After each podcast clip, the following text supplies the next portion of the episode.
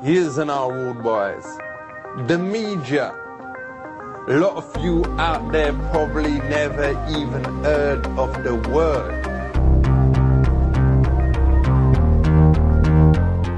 Now that we're all on lockdown and isolated, social media is kind of all we have. It's our sad excuse for a social life. Or anti-social media. right. Uh, flaming and trolling media. Speaking of which, I have a bone to pick with you, Mike Keller. Oh no, I just can't do anything right, can yeah, I? yeah, yeah. Well, it kind of reflects on what you what you see me as. Uh huh. So Okay. like like a few days ago you like texted me something. And we won't go into specifics about how what I was texted, but you had a title of a company or some kind of title of a company. And you asked me what my impression was of that that company. And and and the name was something that had kind of a, you know, I don't know, it wasn't necessarily ethnic, but it had a a foreign like an English word and a and a Spanish word put together. You know what I'm talking about, right? I know what you're referring to. Yeah. Okay. And then you said to me, Well, what do you think of this? And I'm like, Ah, you know, it's borderline offensive. Mm-hmm. And then you said, Oh, if you think it's offensive, it must really be offensive. Um, so that means you have a higher threshold for being offended than most people? No, I, I think you're a sensitive, conscientious person. And um, while you're not easily offended, um, you're sensitive to other people's, you're very plugged in, you're paying attention to everybody's feelings, and um, you're sensitive to people's concerns. Okay, so you're spinning it very well. So it's good that we brought this up and for, you know because I mean I think in some ways social media is about sensitivity too and and and being aware Or that, insensitivity. Yeah, that's true. I mean, it's a it's a jungle out there. I mean, what does social media mean to you? it look for something I write off and think like I claim it's all silly. I spend like way too much time with my phone in my hand, like sc- doom scrolling through Instagram or TikTok, and it's it's embarrassing. This is not something I want to admit. Uh, when you see that little um, end of day summary from your iPhone that says how much time you spent on it, it's it's cringe. I mean, like I could have cured cancer by now. I spend more time posting than I do looking. Oh, don't- so I don't- you I have don't a if good that's a balance of trade. You're a you're a producer, not a consumer. Like today, I was admirable. like, yeah, today I was like posting a whole but well, I mean, I have a screening coming up on Saturday, so Yeah. I, I just You're like good at promotion and and and media and all that. I, I really admire that. I mean, the one thing that I'm comfortable with is putting out a message or telling a story. And I know that each social media platform, you know, there's this different method in presenting that story. You can't There's a different basically- Yeah. language and there's a different audience. Yeah, yeah. And it's kind of a thing where it's like, okay, I'm trying to tell everyone that screening's at four o'clock. Okay, well, what do I say to my Twitter audience? What do I say to my, mm-hmm.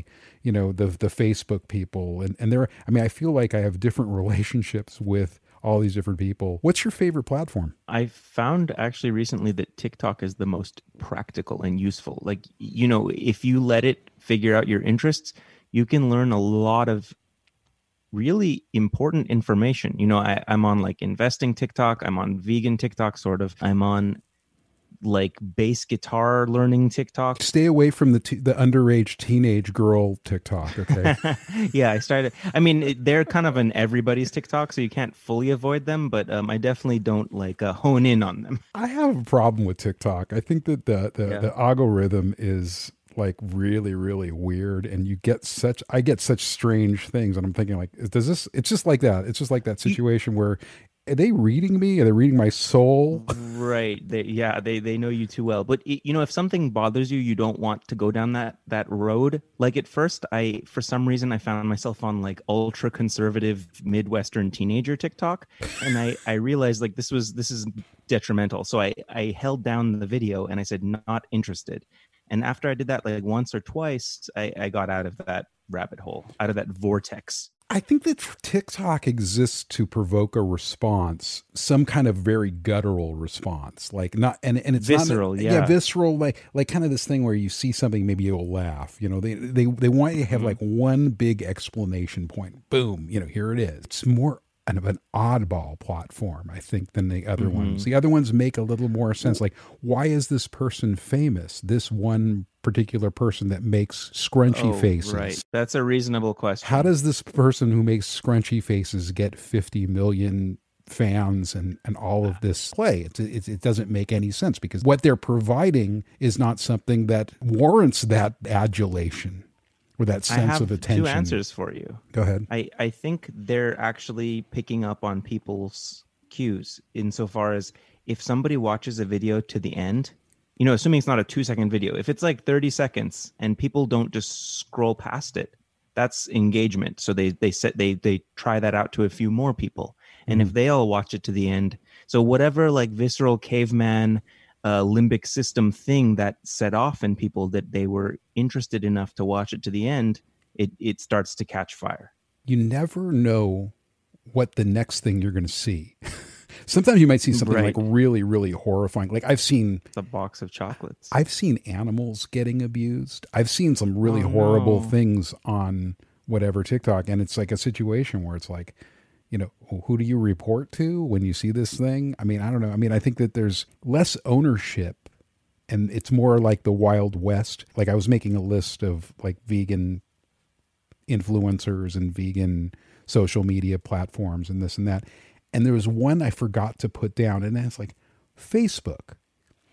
And and the mm-hmm. and the reason I did because it's gotten so stayed and so locked into a place. Siloed. Yeah, and Yeah. and and in some ways, um, Instagram is a little like that as well, where everyone's sort of hunkering into their own spot, or, or you know, I mean, it's like it's like you get this point where in Facebook you have someone pushing conspiracy theories, like, okay, I'm going to go ahead and not have this person posting anymore and there's a couple of different ways you can do it. You can you can either stop unfriend them or stop following them whatever.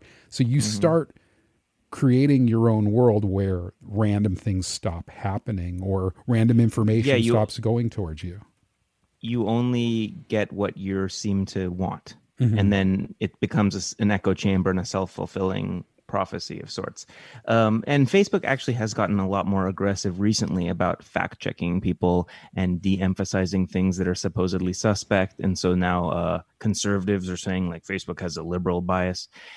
Also, speaking of another point you mentioned like a few sentences ago, you talked about how you saw some really disturbing things on TikTok. I read an article about how there are these people in like basically a content screening facility uh, like in the Philippines and they have PTSD. A lot of them are developing PTSD or they burn out within a couple months because they're the people who um, judge when somebody on Facebook says that content is offensive.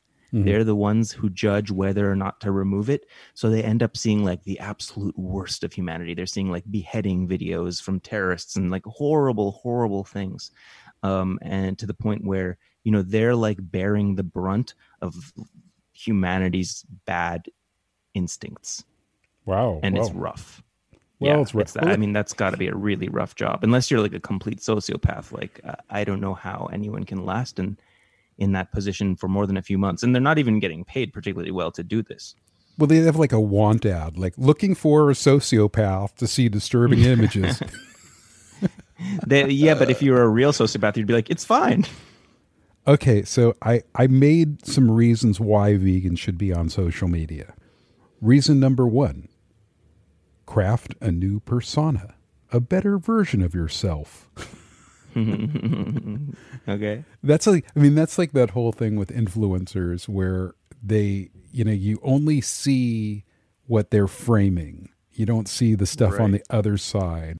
Room could be a mess, but as long as this one wall is fine, people craft their own personas on online. The other part, the other the other reason to be on social media is to be a part of a community, and I think that's one of the strongest elements of, of of social media is you feel like you're a part of something maybe fighting against something as well or you know and, and i mean in our case a lot of times we are fighting against intolerance and uh, um, abuse and sometimes you feel a lot more strength when you're with people that have the same ethical belief system or things about health all the you know all all the, all the things that, that that make us people that have decided to choose a certain direction in our lives we go on social media to learn about uh, food products and services. Like a lot of times, like I'm sure you get excited when uh, you find out, you know, there's going to be a new like chicken nugget that's coming out, vegan chicken nugget. In the past, food was food, and people ate more or less variations of what they ate for thousands of years. But in this vegan space, food is technology, meaning it's just constantly evolving and changing, and people are applying science to solve serious problems. You know, we're applying environmental and ethical solutions to people's uh, taste prejudices. The other part of of being on a part of social media is to promote uh, vegan foods, vegan lifestyle, and businesses. And that's a way that we can support people that are on the same side as us and also exponentially grow. Another great way to be on social media so we can troll meat eaters. how do you how do you think that can happen? I haven't been able to accomplish that. it's usually the other way around.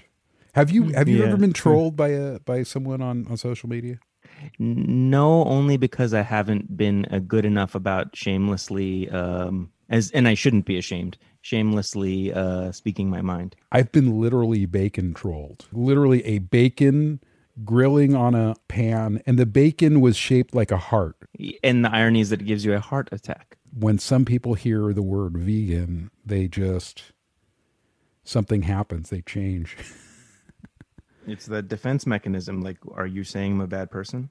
Yeah, yeah.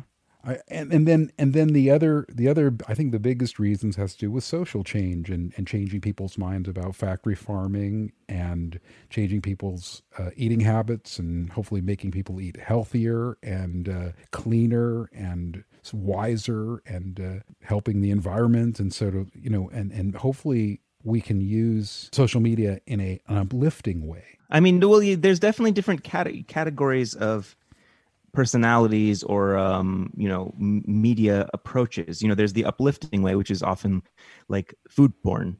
You know, mm-hmm. like um, Miss Vegan or uh, Vegan Fat Kid, who's actually not fat, mm-hmm. or Six Vegan Sisters. Like they're showing recipes and these like really mouth-watering photos of like mm-hmm. delicious uh, vegan junk food and like mm. burgers and pizza and all that stuff. Like that's, I guess you would call that uplifting. And then there's the like down, you know, the moral outrage category, which is like uh, you know we um and of course they have every right to be outraged like it's the you know the factory farming and meat eating is outrageous but yeah um you know there's like the annoying vegans or whom we interviewed or uh, jesse for justice or whatnot sometimes there's an overlap but i think for the most part people who are on the like food porn track are not on the moral outrage track they they don't seem to overlap that much there's this company called Linkfluence, and in 2018 they did a study on vegan posts, and they separated the vegans into three categories. I, I mean, obviously, it doesn't.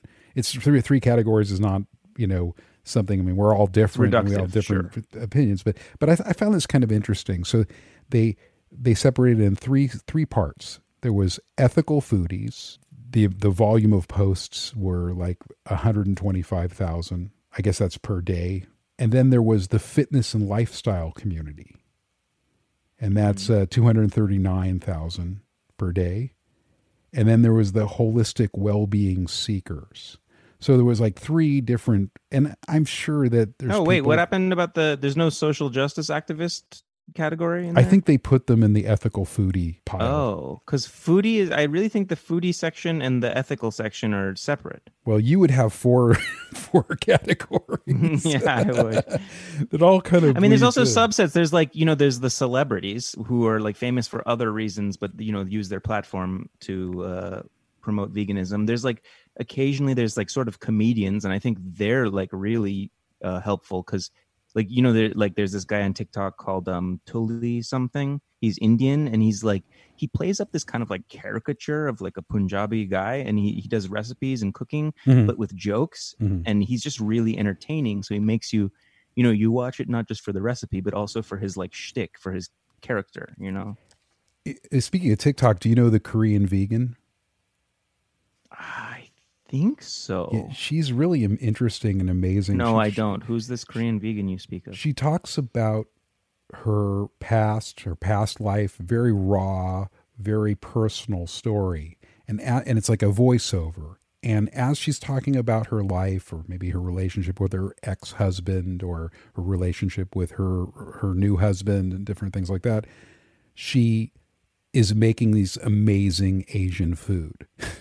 well Oh, cool. shot and it's it's a beau- it's a, just a really beautiful way that she's expressing like how we communicate through food but she's also sort of excising past demons as well because i think food is related to her family is related to um, Feelings. experience and things like that so so you know it's it's like one of those things where sometimes you know the, you you know people think tiktok they think teenagers dancing Not anymore. It's definitely evolved past teenagers dancing. People have um, you know, their attention spans are short these days. If you can give them two streams of content in the same medium, you're more likely to hold their attention Mhm. because they're learning one thing visually and they're learning a different thing um auditorily and so you're more likely to have them like fully engaged. but I think that it's important to create an identity.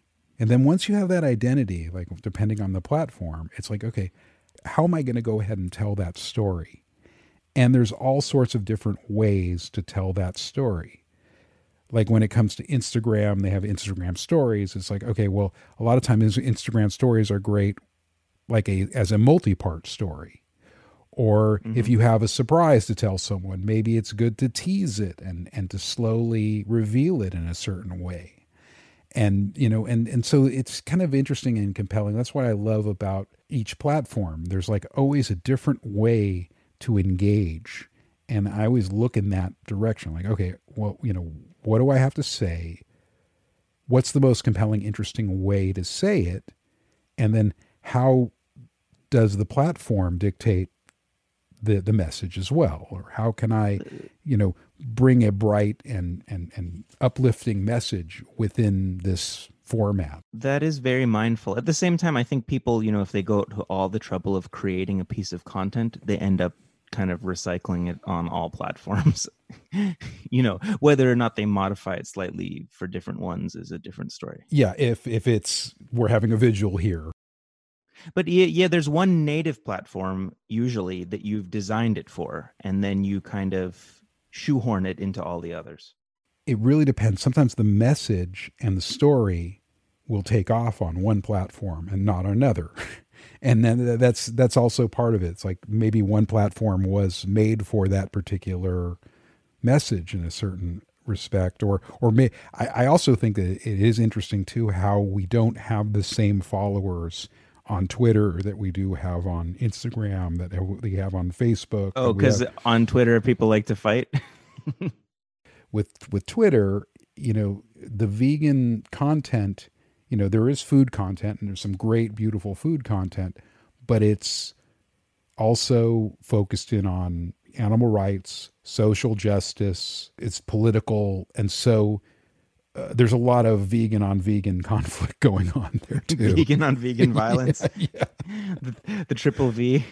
personally, my personal opinion, the most positive, I mean, positive, the, the one that I don't, I, I mean, I know that when I go on and I don't feel dread is Instagram.